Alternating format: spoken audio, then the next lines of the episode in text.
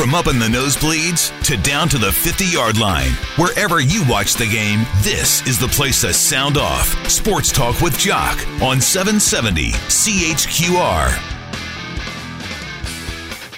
So there's no doubt when your team is in a playoff hunt and you're on a four game losing streak, you need a little bit of a boost.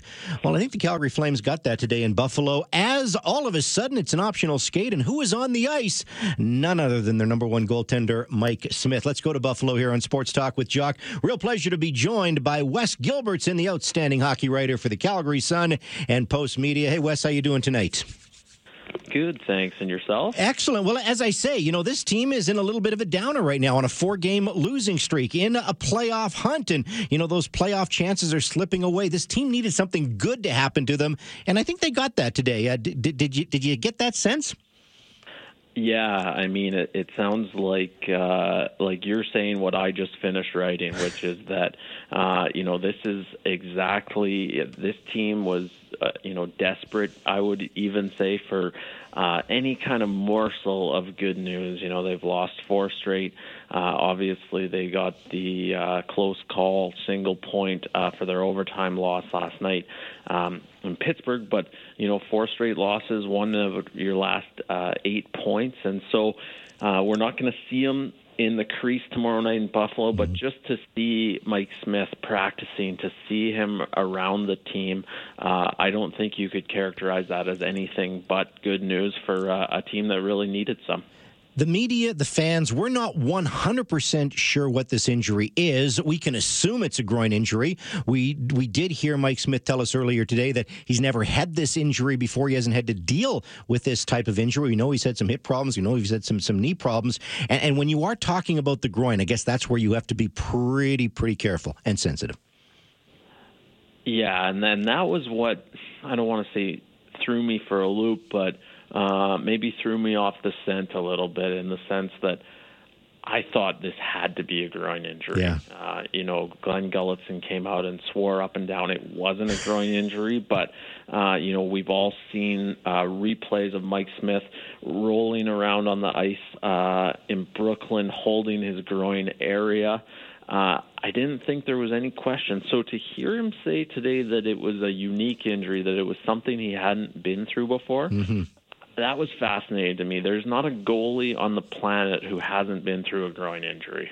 And, you know, if this was a routine, uh, I guess, strain of the groin, uh, I'm sure Mike Smith has been through that at some point in his NHL career. So uh, I guess I don't know again. You know, if I, if I had to uh, bet my life savings on it, I'd probably still go with groin. Mm-hmm. Um, you know, we all know this is the time of season that an NHL player or coach or general manager would rather give you their banking information than tell you the details of an injury. But uh, that did cloud it a little bit for me today. I thought that was very interesting to hear Mike Smith characterize this as, as an injury that he hasn't dealt with before. Mm. Here's what we do know, Wes. We do know the Calgary Flames are 3 6 and 2 when Mike Smith has not been in the lineup during uh, this injury. And hey, this is my opinion. You can either weigh in, agree or disagree. The goaltending, and, and I don't want to throw Jon Gillies and David Rittich under the bus, but I will. It hasn't been good enough. It hasn't been NHL quality. Jon Gillies gives up a bad goal every single night. He gave up two last night, as far as I'm concerned. David Rittich, I don't know whether, you know, know the, the pre scouting, the video. They've they've caught up to what he was trying to do earlier. Uh, you know, he's been exposed recently. The goaltending hasn't been good enough. Yeah, I mean, one guy's got a confidence problem. Mm-hmm. Uh, at least that's the way it looks to me. Um, you know, David Rittich is a guy who who was great in a backup role, and then suddenly Mike Smith is injured, and he gets Boston, Nashville, Boston again, the Vegas Golden Knights. I mean, a young goalie or an inexperienced goalie, which is probably a better way to put it with David Rittich, you know, that can shoot a guy's confidence pretty quick. And, you know, no one around the team is certainly going to say that he he's battling confidence issues right now, but that's got to be the case. Jon Gillies is battling shots that come from more than 50 feet from his net, and that's terrifying. Mm-hmm. That's terrifying for an NHL team. I mean, um, you know, the way I put it last night is – yeah, it, you know that's a great recovery to scoop that puck off the goal line in the third period. But the fact that that puck is near the goal line is scary. And so, you know, we saw him allow the goal to Nathan MacKinnon uh, from the neutral zone to almost give that one up last night. And, and really, you know, I said this to a couple of the other reporters at the rink today in Buffalo. I've never seen NHL teams almost pick up a scouting report on a guy that he's not great on long shots. I mean, Pittsburgh was shooting from everywhere last mm-hmm. night. You know, they would cross center and, and try to fire something on net. And, you know, could it just be two flukes, you know, that get by him? Absolutely. Am I saying Jon Gillies isn't capable of stopping a 50 footer? That's not what I'm trying to say. But that's something that you know teams have picked up on it, and that's something that's hard to shake uh, for the Flames as they try and develop confidence in in Jon Gillies. Is the fact that you know that's a couple that shouldn't have gotten near getting by him, one that crossed the line and one didn't. Um, and the last thing that you can afford with you know 15 games left in your season is to not have full confidence in whoever you have in net. Mm-hmm. Wes Gilbertson from the Calgary Sun, Postmedia special guest here on Sports Talk with Jock, talking about the Calgary Flames. They take on the Buffalo Sabres tomorrow night. They wrap up this three game road trip in Ottawa on Friday. Uh, so there was a little bit of optimism in this city, you know, at the trade deadline when the, the Calgary Flames added a little bit of depth. And, and, you know, Chris Stewart, you know, he's picked up on waivers. Nick Shore acquired from the Ottawa Senators.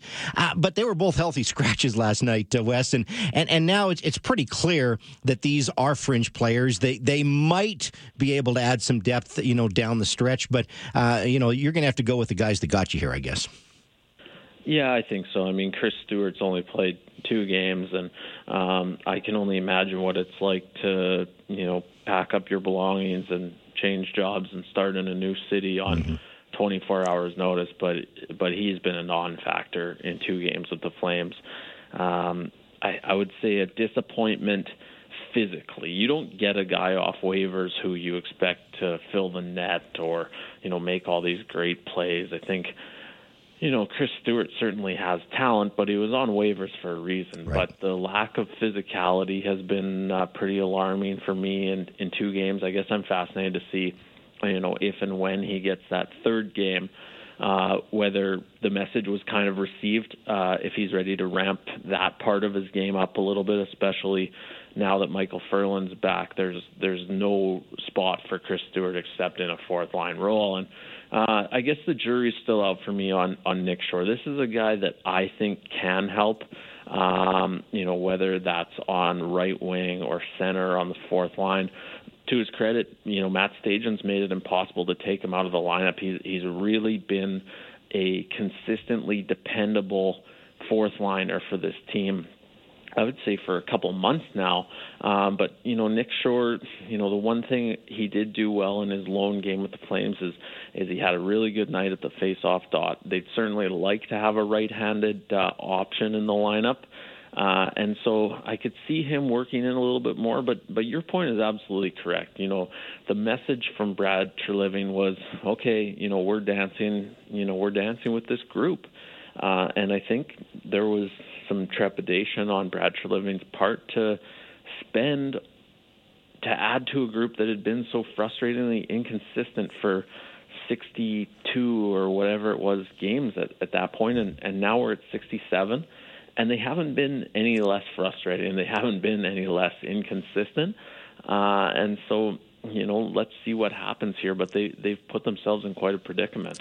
Wes, before I let you go, uh, the Calgary Flames needed 94 points to make the playoffs last year. Some people are saying it may take 96 this year. You know, in this ultra competitive Western Conference, do you have a number in mind? You know, I'm horrible at this, but last night when we discussed, I thought 95. Okay. Um, 95 was the number I had in mind, and and I think what's going to be tough is, you know, this team has lost a lot of overtime games and shootout games this year. Uh, you know, regulation wins is an important, uh, obviously, tiebreaker in the NHL playoff format. So uh, they better get to 95 and hope they're the only team there because uh, because they don't look good in that tiebreak right now. Oh, isn't that the truth? So best case scenario, maybe just maybe we see Mike Smith on Friday, but more likely we'll see him at home. And that's uh, best way to sum it up. Yeah, I mean that would be my guess, and and who knows, you know, how Mike Smith is feeling now, several hours uh, after his skate. But um, yeah, this this is the time of year, and you you try not to let your place in the standings make these decisions. And Mike Smith, you know, been around long enough. He's not going to rush back on one bad groin or hip or whatever it happens to be. But uh, but this is the time. I mean, you know, if if something doesn't go right tomorrow in Buffalo, whether that's the end result or what you see out of your goaltending, um, you know, if Mike Smith thinks he's ready, you can't wait. You know, if he says, "Let's go," you gotta. Yeah, you just hope it's the right decision. Hey, Wes, really appreciate your time uh, this evening on Sports Talk with Jock. Thanks so much. Enjoy the game tomorrow night. Enjoy the road trip, and we'll see you back in Calgary. Thank you, sir. Wes Gilbertson from the Calgary Sun and Postmedia. Our listeners are weighing in on the text line. This texter says, "Hey, the Flames are going to make a big mistake here. They're going to bring him back too soon, like Carey Price." I, I, I don't know about that. You know, they're not going to rush a guy back if he's not ready. They're going to get the doctor's clearance. They're obviously going to get the the players' clearance, and we'll see what happens. But hey, I'll say this again: Calgary Flames certainly need them. Quick look at the out of town scoreboard as a couple of games are almost over. The Boston Bruins, they are leading the Detroit Red Wings 5 to 4. That is late in the third period now. The New Jersey Devils taking it to the Montreal Canadiens 6 to 2. That's also in the third period. Winnipeg Jets looking good 2 0 over the New York Rangers in the Big Apple tonight. The Golden Knights trail the Columbus Blue Jackets 3 to 1. And how about the Florida Panthers? They are on a six game winning streak trying to make the playoffs. They trail the Tampa Bay Lightning 4 to 2 in Tampa Bay. That is through two periods of play. Our NHL insider, Craig Button, he's up next. Go nowhere. Keep it locked on 770 CHQR.